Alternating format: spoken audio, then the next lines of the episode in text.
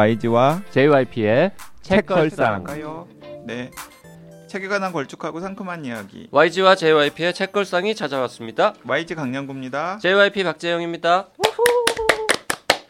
자 오늘도 책 읽는 국회의원 특집 3탄 신현영 당선인 이제 신현영 의원이 의원님, 되신 분과 어, 함께 할 텐데요. 그 전에 댓글 소개 몇 개만 해보겠습니다. 아그네스님 땡땡땡에서 살아남기 저희 아이도 아주 애정하는 시리즈물 학습 만화입니다. 지금도 거실 바닥에 아마존에서 살아남기 책이 있네요. 아이를 13살까지 키워놓고 보니 장르를 불문하고 종이책을 읽는 습관을 키울 수 있다면 성공한 것 같습니다. 독서력이란 종이책으로 오랜 시간 훈련을 해야 생기는 것이더라고요. 네, 살아남기 시리즈가 진짜 초 베스트셀러인가 봐요. 그러게요. 이, 그 YG 9살 동거인이 서점 갈 때마다 이 책 찾아서 음, 어, YG 마음에는 그렇게 썩 들지 않는 책이다라고 언급했는데 실제로 다른 아이들도 굉장히 좋아하나 봐요. 예를 들어 누씨 님도 살아남기 시리즈 저희 아이도 좋아합니다. 사막에선 어떻게 해야 하는지 우주에선 어떻게 해야 하는지 아이가 알려줘요. 코로나 때문에 아이들과 같이 들었는데 엄청 반가워하며 갑자기 책장으로 가서 책 다 꺼내오며 호들갑이었습니다. 아이들 추천책 별이 된 라이카 마법의 시간 여행 시리즈 생각 모으는 사람 사막 할아버지의 선물 지구야 내가 널 지켜줄게 이런 책들이 아이들이 좋아해서 여러 번 읽어달라고 한 책들이에요.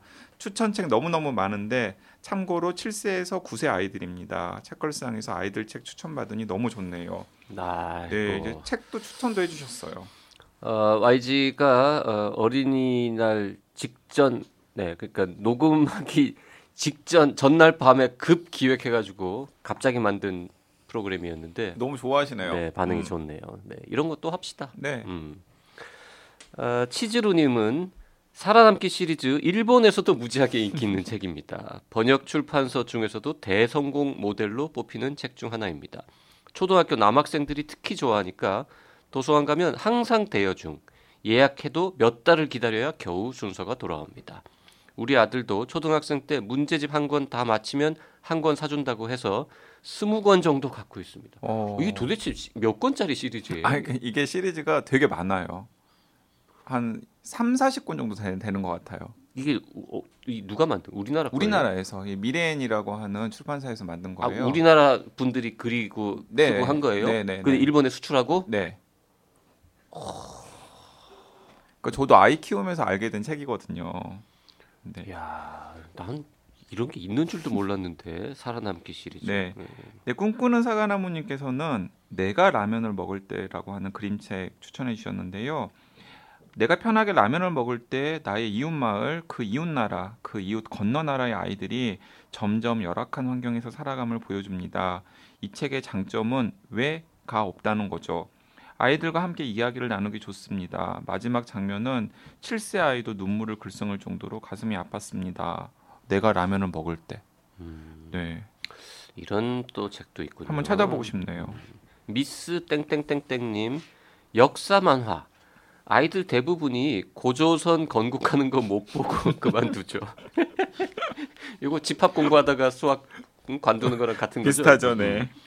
한문학을 전공해서 원문으로 토론을 하곤 했는데 곰과 호랑이는 마늘이 아니라 달래를 먹었는데 오역을 했다 등등 네, 그런 토론했던 기억이 납니다. 방송 들으면서 오랜만에 추억도 떠올리고 유익했어요. 백만 번 산 고양이, 채식하는 호랑이 봐라. 꼭 읽어봐야겠네요. 네. 음, 아, 채식한 호랑이 바라 정말 좋아요. 꼭 한번 읽어보시기를 권해드립니다. 네, 그리아님 어, 댓글 남기셨어요. 어린아이일 적에 다섯 살 많은 누나가 사준 두 권이 생각납니다. 트리나 포울로스의 꽃들에게 희망을 그리고 바스콘셀루스의 나의 라임 오렌지 나무 어렵기도 하고 귀찮기도 해서 몇 장 읽지 않기도 했는데 도서관에 가서 대출해 보고 싶습니다. 문득 누나는 무슨 생각으로 그 책들을 선물해 준 것인지 궁금해서 전화해서 물어보니 자신이 책을 선물한 적이 있었느냐는 분명 누나가 선물해 준 걸로 기억이 나는데 네 사실 나의 라임 오렌지 나무는 저의 최애 책이기도 해요. 그래요? 네 제가 초등학교 4학년 때인가 의외인데. 나의 라임 오렌지 나무를 읽고서 정말 너무 너무 엉엉 울었어요. 어, 예, 그 제재라는 주인공한테 그때는- 감정이입이 되어가지고 그때는 되게 막 순박하고 착했구나. 그랬어요. 그때는 점점점 이제 사람이 악독해지고 신현영 의원님은 나의 라임 오렌지 나무 이런 책 본 기억이 납니까? 어, 본 기억만 납니다. 음. 음, 네, 내용은 전혀 기억이 안 나시고요. 저는 예 좀 그때도 좀 이렇게 무뚝뚝하고 그랬나 봐요. 음. 드라이하고. 아, 드라이하고 예. 아니 똑같이 과학고 출신인데 한 명은 어릴 때 울었는데 한 명은 네. 뭐 시큰둥. 음. JYP도 시큰둥했어요. 이거 왜 보지? 봐야 되는 그 국민 그 리스트였잖아요. 그래서 근데 여러 국- 번 봤었던 기억이 납니다. 어, 아, 그때 신현영 의원 때는 국민 뭐 그런 거였나 보다. 저희 때는 그 정도는 아니었거든요. 뭘 둘이 몇 살이나 차이 아니, 난다고 그러니까 비슷한데. 막 나와가지고 막 나와가지고 막 소개가 되었던 때였어요. 음. 나의 라임 오렌지 아, 나무가 딱그 피크 몇 예, 년. 피크 몇 년. 네. 교과서에는 안 실렸나 마- 몰라요. 그거 안 읽었으면 간첩인 것 같은데. 그런가? 그거 난 재미없죠. 지금 PD 웃는데 자기 안 읽었나 안 읽었나 보는데. 어린 왕자도 난 재미가 없었거든. 아, 저 저는 어린 왕자 재미 없었어요. 그래 그건 또 아. 재미없어. 네. 음.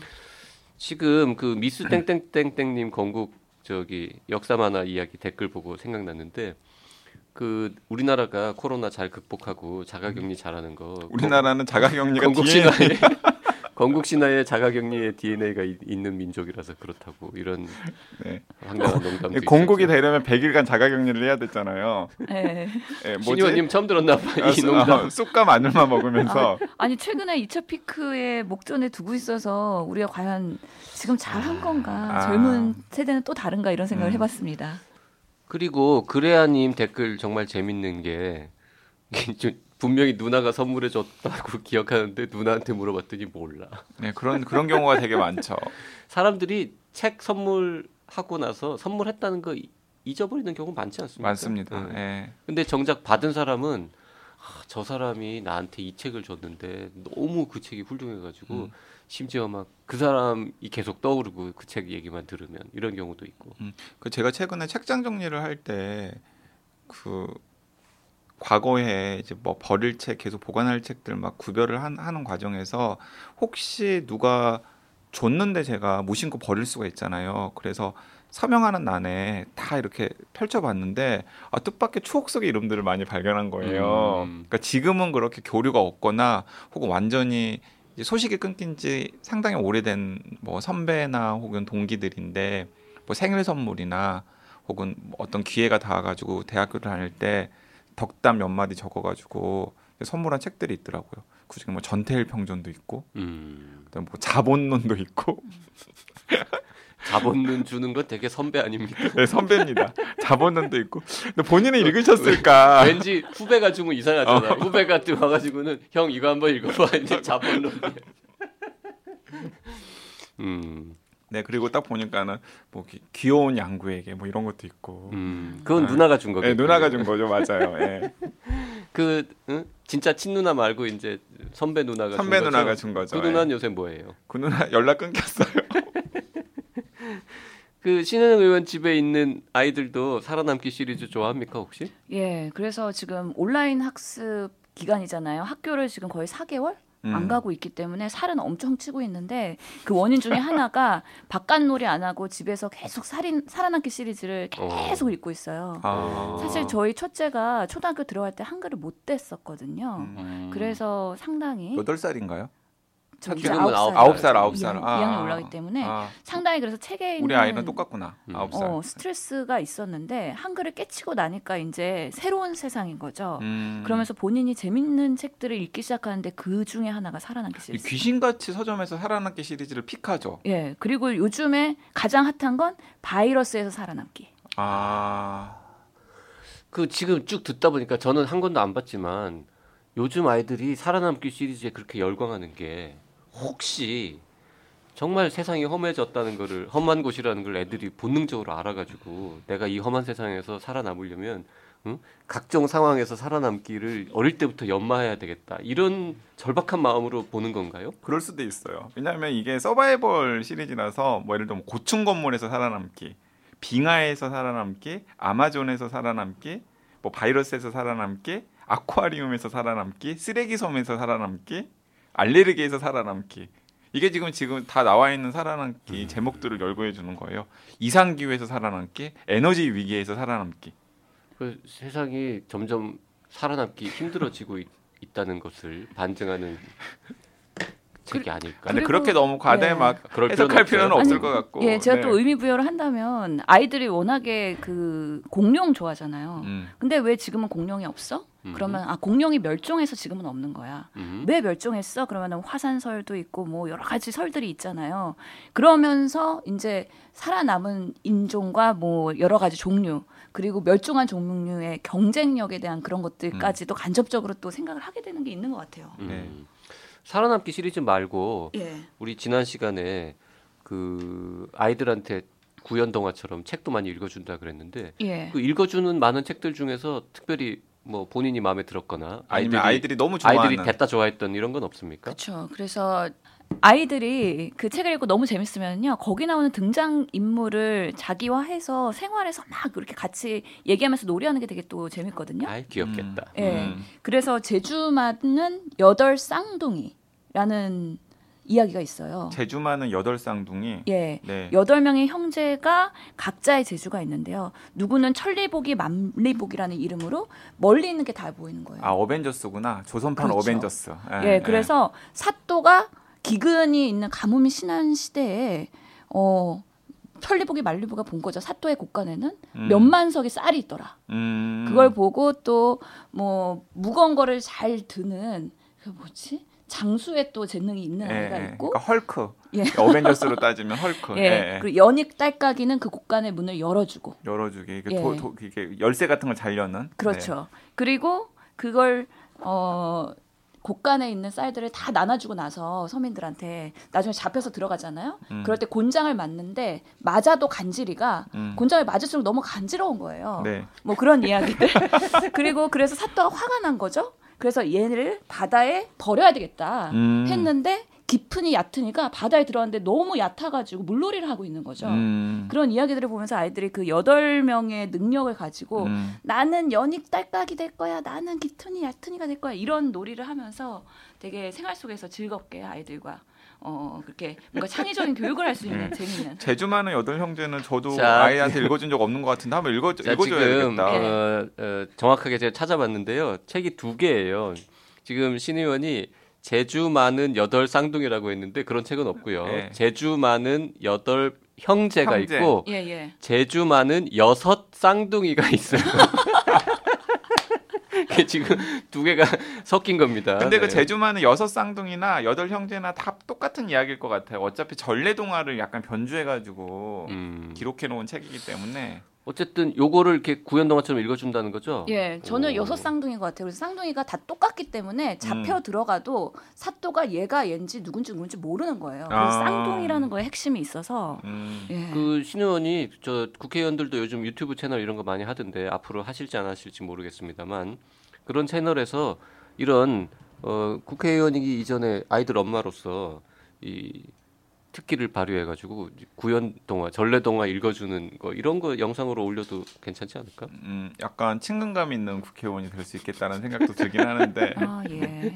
사실 어린이집 가갖고 그 책 읽어주는 봉사도 해본 적이 있습니다. 음. 예. 자 그리고 또 이제 준비해온 저 가지고 온 책들이 좀 있는데 어, 그 책은 뭡니까? 그거는 저희가 아마 어, 집무실에 꼭 챙겨가고 싶은 책뭐 그런 거 주문했을 근데 때 제목 보고 저 놀랐어요. 대통령의 조건이요. 그러게 어 국회의원으로 들어가는데 다음 더 행보를 큰- 생각하고 있는 응? 겁니까? 그래서 사실 이걸 가져오면 오해를 불러일으키고 많은 사람들이 위화감을 가지실까봐 가져가지 말라는 저희 배우자의 조언도 있었어요. 아 상의를 하셨군요. 아니, 초선 의원인데 대통령의 조건을 책을 들고 들어왔어. 네. 음. 그래서 사실 뭐 예. 수많은 그 선택지는 많지 않았기 때문에 가져왔는데요. 이거는 제가 사실 정치랑 전혀 어, 관련이 없을 때 읽었던 책이어서 그리고 음. 최명기 선생님이 정신과 의사인데 이분이 사실 이번에 방송할 때도 만나고 좀 반가웠는데 어, 대통령의 조건 결국에는 정치 입문서 같은 마음으로 제가 읽었었던 것 같아요. 그래서 대통령이라는 사람은 과연 어떤 사람이 되는지에 대해서 호기심을 갖고 읽었는데 그런 조건들에서 잘 얘기를 했고 이걸 읽으면서 아 뭐 저를 대입하거나 아니면 내가 이렇게 돼야 된다는 생각은 음, 전혀 음, 없었고 음. 아 정치하는 사람들은 이런 마음으로 정치를 하는구나 음. 그래서 이들이 이렇게 얘기하고 행동하는구나를 이해하는데 좀 도움이 되었던 책입니다. 그 최명기 선생님이 정신과 전문의로 TV나 라디오에서 굉장히 많이 나오시죠. 나오시는 분이잖아요.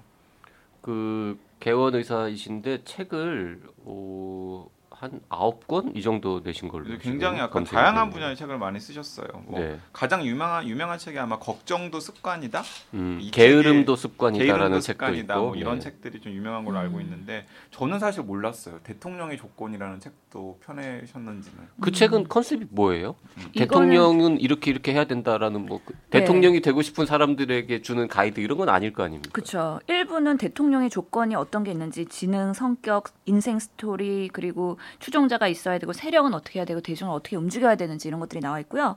파트 2는 기존의 이제 대권 주자라고 하는 분들을 본인이 이런 심리학적으로 정신과적인 측면에서 좀 분석을 해놓은 거. 아, 그 아, 책이랑 그런 비슷하다. 우리 음. 책걸상에서 김태영 대통령 선택의 심리학. 네, 그 대통령 책. 선택의 음. 심리학이라는 책 소개했었잖아요. 음. 그런 실제로 후보들을 분석하는 내용도 들어 있고요. 또 예. 어떤 내용이 있습니까? 어 그리고 좋은 대통령으로 기억되는 법. 그래서 명심해야 될 것들 뭐 이런 음. 것들의 요소도 있긴 하네요. 음. 예, 그게 3부입니다. 어, 그 정치 정치에 입문하시는 분들이 약간의 그런 교양을 쌓기 위해서 뭐 읽어보면 나쁘지 않을 책인 것 같다는 그러니까 생각은 뭐 드네요. 대통령의 조건이 거기 정치인의 조건 이렇게 해도 뭐 뭐, 네. 대체로 통하지 뭐, 않겠습니까? 음. 그렇죠. 그리고 기왕에 이야기가 나왔으니까 사실 제가 그 양이원영 의원한테도 추천을 해드렸었는데 예. 그 정치학자 박상훈 선생님이라는 분이 쓰신 정치의 발견이라고 하는 책이 있어요. 예. 이게 부제가 정치에서 가능성을 찾고자 하는 사람들을 위한 정치학 강의라는 책인데 저는 어, 신 의원님이 약간 좀 시간을 조금 내서라도 한번 읽어보시면 좋겠다는 생각이 들어요. 예, 알겠습니다. 정치의 발견. 예. 그 책은 되게 막 우아한 책이고 지금 저한테 기회를 주신다면 나는 이제 싫다고 말하기로 했다라는 책 우리 어, 방송에서 네. 소개했던 책 있잖아요 김호호 네. 선생님의 김- 책 음. 그 책 되게 얇으니까 그거 좀 갖고 들어가서. 꽂아두면 될 것 같아요 왜냐하면은 또 숱한 민원이 들어올 건데 오만 가지 막 거절도 많이 해야 되잖아 음. 택도 없는 부탁들은 음. 그다음에 저희가 정치에 이제 입문하게 돼갖고 아 당장 어떻게 국회에 들어가서 서바이벌을 해야 되는 상황이잖아요. 그래서 그런 사실 의사들은 국회에서 살아남기라는 책이 필요 예 그런 책을 4년 후에 펼치, 펼칠지도 모르겠습니다. 그, 그 그래서 사실 의사들은 그 항상 인계장이 있어요. 네. 근데 국회에는 인계장이 없어요. 어, 아, 그렇기 그렇구나. 때문에 그런 뭔가 실용서들이 필요한데 그런 면에서 최근에 읽은 책입니다. 정청래 국회의원 사용법. 어, 아. 어, 그런 네, 정- 책도 있어요 네. 네. 맞아요. 그래서 지금 정치 입문에 대해서 책을 읽고 있는데 이런 분들을 만나면서 뭐 본인이 이런 책을 썼으니까 그분을 이해하기 음. 위해서 읽기도 하고 뭐 김진표 의원의 구직보단 창직해라 뭐 이런 여러 가지 본인들의 음, 저서들 음, 있잖아요 그런 음. 것들을 한 번씩 읽으면서 아 나는 어떤 국회의원으로서 어떤 역할을 해야 되는지 이런 고민을 하고 아, 있어요. 그리고 네. 그리고 이제 한 가지 더 음. 이야기를 하면은 이건 사실은 방송을 녹음하는 때에는 안 나온 책이에요. 근데 이제 5월 30일 그 21대 국회 개원식에 맞춰 가지고 책이 나올 예정인 책인데 어, 국회라는 가능성의 공간 친절한 국회 사용 설명서 그런 책이 나와요 그런 책이 나와요. 그런 책이 나온다는 거를 아는 것도 신기합니다. 예, 근데 이제 이 책을 쓰신 분이 누구냐면 이제 16년간 국회에서 보좌관으로 일했던 박선민이라고 하는 보좌관님이 자기가 16년 동안 보좌관으로 일을 하면서 국회에서 오만 가지 일들을 다 겪었을 거 아니에요. 네. 그러면서 국회에서 국회라는 공간은 공간이 도대체 어떤 일을 할 수 있는 공간이고 음. 그 프로세스는 어떤 식으로 진행이 되고 음. 그 과정에서 어떤 이해 당사들 사이에 알력이 있고 예 그리고 이 국회에서 일은 어떤 식으로 돌아가고 이런 것들을 이제 약간 약간의 그런 체험기 플러스 매뉴얼 플러스 좋은 국회를 만들기 위해서는 국회 의원들이나 혹은 보좌관들이나 혹은 뭐 이해 당사자들이나 정부 관료들이 국회를 어떤 식으로 활용해야 되는지에 대한 자신의 비전까지를 담은 책이거든요. 컨셉 진짜 좋다. 네, 두꺼운 음. 책이에요. 두꺼 두꺼운 책인데 제가 생각하기에는 그냥 꽂아놓고 집무실에 예. 그신 의원님이랑 신 의원님 실에 있는 보좌진들이랑 한번 세미나 같은 걸 해도 좋고 가장 좋은 거 박성민 보좌관을 한번 모신 다음에 어, 예, 음. 예, 그 책에 생각이네요. 있는 중요한 내용들이 무엇인지를 좀 들어보는 것도 예. 좀 박성 박선민, 선민 박선민 보좌관께서 어. 쓰신 예. 예, 꼭 읽어보고 싶네요. 그러게. 예. 국회라는 이거는- 가능성의 공간, 친절한 국회 사용 설명서. 음, 네. 사실 그러니까 이런 책을 읽는 이유가 저도 사실 국회라는 곳을 잘 모르고 들어가는 건데 일반 국민들이 정치에 대한 혐오보다는 좀 더 국회에 대한 뭔가 열린 공간이라는 뭔가 이미지와 그런 인식 개선이 필요하지 않을까. 맞아요. 그러면서 저도 국회라는 곳을 하나씩 하나씩 뭔가 되게 은밀한 공간이 아니라 음. 국민들의 대의를 모아야 되는 그런 공간으로서 좀 열린 공간이 되어야 된다. 음. 그런 면에서 어떻게 메시지를 할까? 추후에 만약에 어, 또 제 경험들이 이렇게 책으로 나오는 것도 좋을 것 같다는 생각이 드는데 이미 많은 분들이 비슷한 생각을 하면서 이렇게 맞아요. 예. 그런데 근데 그 박상 제가 소개했던 그 정치학자 박상훈 선생님이 책도 정치의 발견이라는 책도 그렇고 이번에 이제 나올 예정인 아마 방송할 때쯤에는 나왔 나와, 나왔을 거예요. 이 국회라는 가능성의 공간, 친절한 국회 사용 설명서를 쓰신 박선민 보좌관도 딱 방금 신 의원님께서 하신 그런 생각을 가지고 책을 쓰신 거예요. 음, 그래서 신 의원님도 그런 책 보시고 좋은 영향력 받으시고 의정 활동에도 활용하시고 나중에 이제 4년이 지났을 때신 의원님 경험을 또 잘 담는 책이 한 권도 나왔으면 좋겠다는 그 생각이 듭니다. 국회의원들 혹은 보좌진들한테 주는 인수인계장 같은 예. 컨셉의 책은 이미 남들이 썼으니까 여기 음. 다른 분이 박선민 예, 예. 씨가 신 의원은 4년 후에 국회에서 살아남기 만화를 준비해야 돼. 국회에서 살아는 게 맞다. 대박, 신랑이 대박. 신랑이 또 만화도 그리잖아. 그러게 대박이다. 근데 작가 작가가 국회에서 살아남지 못한 이미지로 4년을 나오면 안 될 텐데 잘 살아남을 수 있도록 많은 도움을 부탁드립니다. 근데 근데 이게 예. 책이 제- 책의 중요한 게 뭐냐면 예. 주인공은 살아남지 못했더라도 책에서 살아남았다고 묘사가 되잖아요. 예. 그러면 그 사람은 살아남은 국회의원이 되는 거예요.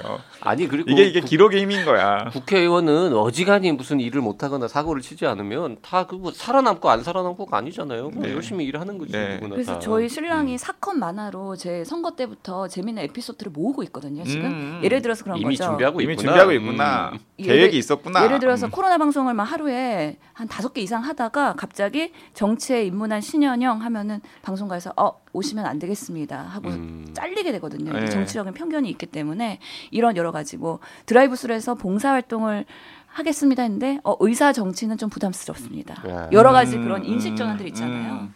그런. 것들을 어, 재밌게 만화로 좀 담는 것도 재밌을 것 같다.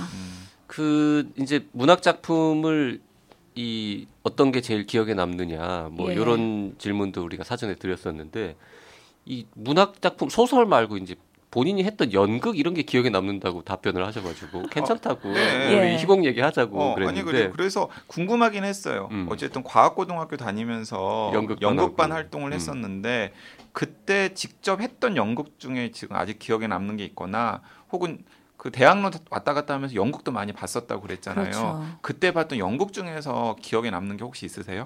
그러니까 생각해 보면 제가 고등학생 때 나름의 그런 문학 활동을 제일 많이 했던 시기인 것 같기도 어, 해요. 그런 것 같아요. 예. 예, 항상 과학계에서 있었기 때문에 그리고 사실은 기억이 안 나더라도 예. 그때 했던 그런 경험들이 지금의 신현영을 만드는데 굉장히 많은 영향을 줬을 그럼요. 거예요. 네. 배우를 해본 거죠 연기를 그렇죠. 연극반에서 연기 배우를 했었고요. 그때 했던 작품이 방황하는 별들이라고 청소년들의 고전이죠, 이야기고 고전. 이들이 음. 그 뭐지 구치소인가요? 유치장인가요? 거기서 만나서 나 너는 뭐 때문에 여기 왔니? 나는 이것 때문에 했었고 우리 집안에는 이런 문제가 있고 그래서 나는 이렇게 하고 싶어 이런 이야기를 하는 그런 연극의 아, 내용이었어요. 그러니까 방황하는 별들이 예. 그러니까 1985년에 초연을 했고요.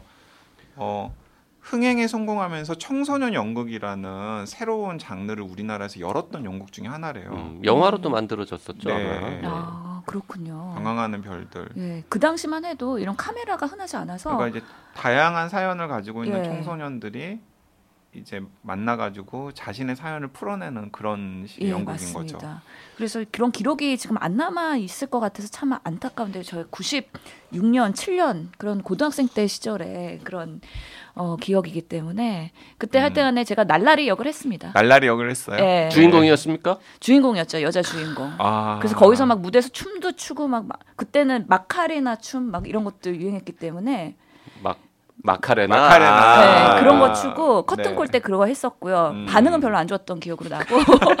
그 다음에 방황하는 별들 하면서 그때 쿨이 가수가 쿨이 유, 어, 유명했었어요. 그래갖고 네. 그때 네, 쿨은 그- 지금도 유명해요. 아, 네, 그쵸. 네, 그때 네. 한창 그래갖고 그 노래로 막 다 같이 춤추고 정말 답답해 짜증이 나이 아. 노래 기억나세요? 기억나죠? 네. 네, 네. 그런 노래에 맞춰서 춤추고 댄스 연습도 하고 막 그랬던 한창 어, 즐거운 시절이었습니다. 그러니까 방황하는 별들 같은 거를 연극을 해본 사람이 아무래도 청소년 관련 정책이라든지 이런 거를 세울 아니, 때도 그건- 유리할 거 아니에요. 너무 갖다 붙이는 거 아니에요? 아니 그래도 예 제가 그 감정이입이 되면서 연기를 했기 때문에. 근데 저는 예. 진짜 그 사전에 어, 어떤 책 혹은 어떤 연극을 다룰 것이다라는 이야기를 책걸상답지 않게 미리 들었는데 어, 저 소름. 왜? 그러니까 고등학교 때 본인이 직접 했던 연극은 방황하는 별들이고 네. 자주 보고 되게 인상 깊었던 연극으로 제목을 말한 게 모스키토라고 하는 연극을 언급을 하시더라고요. 네, 되게 모스키토. 유명한 연극이죠. 근데 이게 모스키토는 어 제가 찾아보니까 1997년에 초연을 했는데 원래는 이제 독일에서 만든 뮤지컬 형식의 연극인데 뮤지컬인데 1997년에 그 유명한 학전에서 예. 그 김민기 선생님이 연출을 해가지고 음. 원작을 이제 한국식으로 바꿔서 초연을 한 것으로 되어 있으니까 아마 그때 봤겠죠 초연한 그렇죠. 연극을 봤겠죠 예. 근데 그게 무엇이냐면은 어 청소년 참정권에 대한 뮤지컬이에요. 정치 연극이었던 어 거예요. 정치 연극이야. 그때 고등학생 때 아무 생각 없이 되게 인상적으로 봤는데 알고 보니까 정치적인 이슈가 담겨 있는 연극이었던 네, 거군요. 소름 소름 그러니까 음. 청소년 참정권을 둘러싼 그 정치인으로서의 이야기. 뭔가 이렇게 싹이 보였던 겁니까 그때부터? 그렇죠. 그래서 음. 돈과 권력의 눈먼 그 기득권을 비판하는 청소년들이 직접 정치에 참여하겠다라는 그런 의지를 보여주는 예. 연극. 그러게요. 그래서 제가 나, 나중에 아 그때 내가, 내가 뭐 인터뷰를 했었는데 그게 생애 첫 번째 언론 인터뷰였는데 아 그때 인터뷰를 했었어요. 네. 아니 근데 모, 모스키토 출연한 것도 출연한 아닌데 것도 아닌데 왜 인터뷰를 했어요? 저희가 그러니까 대학로에서 그 극단과 나름 대학로에 있는 고등학생 연극 집단이었기 때문에 아 약간의 약간의 교류가 있었구나. 그 연극을 보고 이거를 뭔가 평하는 그런 동아일보 인터뷰에 제 이름이 실리면서 처음으로 어. 언론에 데뷔를 한 것 같은데 사실 뭐라고 했는지 기억 안 나요. 그때 그때 그 동아일보에서 그 기사 썼던 기자가 누군지는 기억나십니까? 그쵸 김순덕 기자인데 그분이 되게 유명해지셨죠. 아, 별걸 다 기억해. 아니 애청자분들은 빵 터졌을 것 같아. 자기 자기가 뭐라 그랬는지는 기억 못 기억 못 하는데. 이런 이것도 정치인의 면모 아닙니까 아니 사실. 그러니까 그것도 신기한 게 제가 그래서 아 그때 뭐 인터뷰를 했는데 사실 인터뷰가 나가도 뭐 확인도 안 하잖아요 고등학생 때 그리고 그냥 기자를 만난다는 게 되게 신기하던 시절이었거든요. 네, 네, 그렇죠. 그리고 내가 뭐라고 했는지 나갔을까 옛날에 막 찾아봤어요. 다시 리트로스펙티브하게 찾아봤을 때 김순덕 기자였고 뭐 신현영이 이런 연극을 보고 아 젊은이들의 정치에 뭔가 참정권에 대한 것도 필요하다는 식으로 인터뷰를 했더라고요. 예. 제가 사실 모스키토 되게 보고 싶었었는데 못 봤어요. 이거는 한 네, 번도 네, 못 봤는데 네. 여러 번 공연을 했잖아요. 그 지금 제 자료를 찾아보니까 음, 그 지하철 1호선도 원래는 이제 외국 연극 희곡 단순한 희곡인데 이거를 그 곡을 쓰고 가사를 만들어서 뮤지컬로 만든 거잖아요. 이것도 아마 그런 게 아닌가 싶어요. 원작은 독일이라고 되어 있는데 음악이 정재일 그 유명한 아 정재일 씨고 그리고 여기 출연했던 배우들로는 설경구, 황정민, 신성록, 어 장현성, 어 유명한 분들 유명하신 분 모스키토가요? 네. 모스키토에. 어. 그리고 지금도 이게 락 뮤지컬이라고 되어 있는 거 보니까 원래 독일 희곡을 가져다가 그 지하철 1호선처럼 음. 뮤지컬로 한국에서 만든 게 아닌가. 음. 그러니까 보니까 1997년에 초연을 했고 이제 99년, 2000년, 2004년에는 모스키토라는 이름으로 계속 조승우도 출연한 적이 있답니다. 어, 오, 공연을 했고 예. 김윤석 씨도 출연한 적이 있답니다. 예. 이야. 그리고 한동안 안 추, 공연이 안 되다가 2009, 2010, 2011년에는 굿모닝 학교라는 이름으로 공연이 되다가 2017년에 이제 다시 모스키토 2017이라는 이름으로 공연이 되었다라는 기록들이 어, 있네요. 2018도 공연이 네. 됐었고요. 그래서 이런 그, 그 당시에 그런 극단을 많이 공연을 보러 다녔던 것 같고 어, 이런 공연을 하는 분들 그리고 그런 분들이 얼마나 삶에서 어려움을 겪고 있는지 알고 있거든요. 네.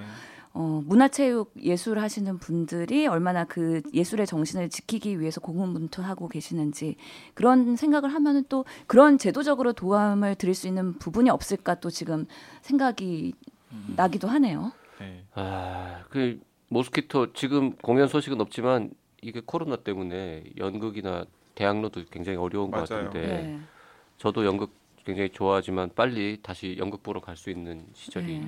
왔으면 좋겠네요. 한번 저도 다시 보고 싶어요. 음. 예. 사실 새로운 다시 느낌이 있을 것 같아요. 보면은 또 느낌이 새로울 것 같고 어. 실제로 또 모스키토에서 했던 중요한 실천 메시지는 또 실행이 되었네요. 이번. 선거부터 1년 내려갔잖아요. 1년 내려갔잖아요. 예. 그래서 고3 학생들이 예. 생일 지난 고3 학생들이 선거를 할 수 있게 되었으니까 여기 세상이 음. 이런 식으로 조금 조금씩 변한다라는 생각도 들고 저는 무엇보다도 되게 웃기기도 하고 약간 소름 막 이랬던 게 아니 신현영 의원이 고등학교 때 제일 인상 깊게 봤던 뮤지컬 연극이 모스키토인데 모스키토 딱 보니까는 설정이 설정이 정치 이야기인 거예요. 아, 지금 그래서 보니까 그러네요. 어. 예. 지금 사실은 예. 본인이 그 내용도 모르고 지금 얘기 대답한 거예요. 네. 우리가 그렇죠. 원래 사전 질문을 드렸는데 일부는 미리 답을 준비해 왔는데 일부는 그냥 오신 거야 바빠가지고 그래서 아니 이거는 뭐 없냐고 했더니 지금 좀 전에 대답한 거거든 모스키토. 네. 음 예. 그러니까요. 너무 웃기다. 그러게요. 네. 음. 자 어, 앞으로 꼭 쓰고 싶은 책이 있다면 예 아까 잠깐 얘기한 것 같기도 한데요. 네. 예, 그러게요. 우선은 저는 나름 의사로서 되게 유니크한 길을 가고 있는 사람인 것 같고요. 뭐 하여튼에 젊었을 때부터 진로 고민을 엄청 많이 했던 것 같아요. 음. 그래서 뭐 제약회사에서도 있었고 미국 의사고시 시험도 봤었고 도대체 신여행을 사람이 어디서 어떤 역할을 해야지 우리 사회에서 도움이 되고 필요한 사람이 될까에 대한 고민을 많이 했는데 자신의 자아 성취도 하면서 예. 음. 지금 제가 국회에 이렇게 입성하게 되면서 많은 이력서를 같이 하실 보좌진들 이력서를 받아보고 있는데 수많은 젊은이들이 함께 하고 싶다고 이력서를 보내고 계세요. 음. 그래서 청년들 그리고 젊은 세대에서의 이런 진로 고민은 아주 크리티컬하고 중요한 거기 때문에 음. 이런 분들한테 제 경험을 언젠가는 공- 공유할 수 있는 그런 것들이 책이 되지 않을까 싶긴 하고요. 그런 사실 저는 뭐 그래도 의사이고 어느 정도의 그런 안정된 가도를 갔다라고 보이는데도 불구하고 수많은 고민들을 했는데 그렇지 않은 분들은 더 많은 고민들을 할 것 같아서 그런 분들한테 나름의 희망을 드릴 수 있는 메시지를 전달할 수 있도록 음. 앞으로 4년간 또 열심히 또 활동해야 되지 않을까 싶습니다. 그 신우님은 4년 후에도 어, 본인이 좀 공동체에 도움이 되는 잘하는 국회의원으로 기억이 되어서 기회가 주어진다면 계속해서 정치를 하실 각오가 지금 있는 거죠. 우선은 살아남기 음. 책을 어느 시점에 써야 될지는 4년 후에 고민해 보겠습니다. 네, 알겠습니다. 어, 정치인 다 됐다. 그러게요. 애매하게 답변. 애매하게 답변하는데. 자 어쨌든 지금 국회 등원 녹음일 기준으로 등원 직전인데요. 가장 바쁠 때인데 시간 내서 여기 와주셔서 감사드리고요. 앞으로 4년 동안 활발하고 어, 의미 있고 그리고 정말 국민들한테 감동을 주는 그런 의정 활동 기대하겠습니다. 네, 살아남는 국회의원이 아니라 아 신현영 하면은 아 정말 어, 옆에 두고 싶은 계속 우리 정치인으로 만들고 싶은 그런 정치인으로 기억되었으면 좋겠다라는 생각이 듭니다. 책 읽는 국회의원 특집 3탄 신현영 의원과 함께했습니다. 어떠셨어요? 아, 예, 재밌었어요. 그래서 기존에 했던 방송이랑 이게 매우 다른 영역의 방송이잖아요. 그래서 저한테는 되게 챌린징했습니다. 이런 방송은 없어요 다른 데도. 네. 네. 어, 그래서 참 앞으로도 어, 더 많은 책을 읽어야 되겠다. 그래서 더 많은 말을 할 수 있어야 되겠다라는 자기 반성을 하는 시간이었습니다. 내가 별로 책을 안 읽는구나라는 걸 새삼 반성하는 시간이었다고요. 그런 사람도 이렇게 될 수 있다라는 또 희망의 메시지가 될수 아, 예, 있습니다. 그렇군요. 네, 예. 네, 알겠습니다. 오늘 책걸상 여기서 마치겠습니다. 고맙습니다. 네, 감사합니다. 감사합니다.